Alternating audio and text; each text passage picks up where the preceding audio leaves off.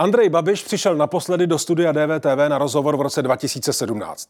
Od té doby s námi odmítá mluvit vyjma krátkých otázek na tiskových konferencích. A to samé platí i o předvolební kampani.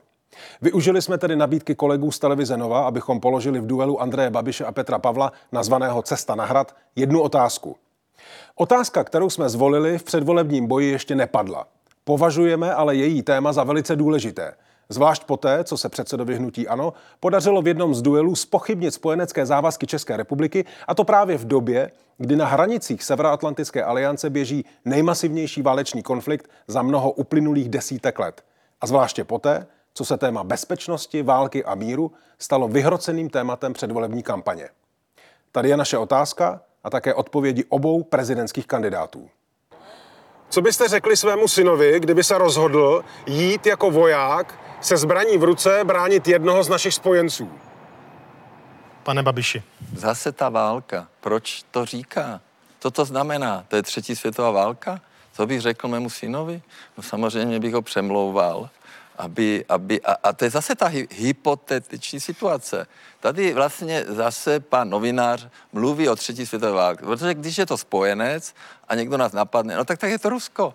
No tak já samozřejmě bych synovi to vymlouval, a neumím si to představit takovou situaci. E, tak nejhorší, ne nejhorším, tak bych tam šel sám, ale je to totálna blbost a je to zase strašení lidí. Myslím, že tam slovo Rusko ne, nezaznělo. Ale, ale, na, ale Napaden může ne, být ne, kdokoliv, kýmkoliv, kdekoliv Pane, a těch spojenců. Můžu to vysvětlit? Ano, ano. Ne, ne, ne, ne. Uh, mluvil o spojenci NATO. Ano. A kdo může napadnout NATO? Jen Rusko. Takže je to znovu třetí světová válka, tak nech už s tím přestanou. Ano. Pane Pavle? Já když jsem šel eh, v roce 92 eh, do války, tak eh, jsem to tátovi oznámil a můj táta samozřejmě měl obavy a, a kladl mi na srdce, abych na sebe dával pozor, ale byl na mě hrdý.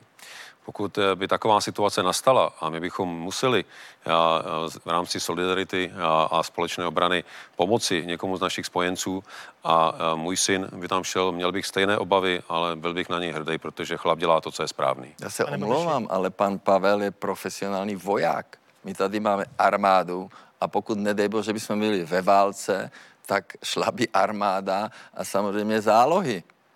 Můj syn studuje v zahraničí vysokou školu a, a neumím si představit, proč tady zase děsí naše ženy, naše matky a naše děti. Máme profesionální armádu. Pokud by napadl nějak Rusko, členský stát NATO, tak samozřejmě podle článku 5 jdeme, jdeme. Ano, ale už přestaňte strašit ty lidi. Straší NG, straší všichni a novináři straší. Já nestraším, já mluvím o tím Já taky nestraším, já tady no, ne, jenom... ale proč já to tady vlastně... Pan, pan generál taky říká, že chce mít, takže jsme se shodli.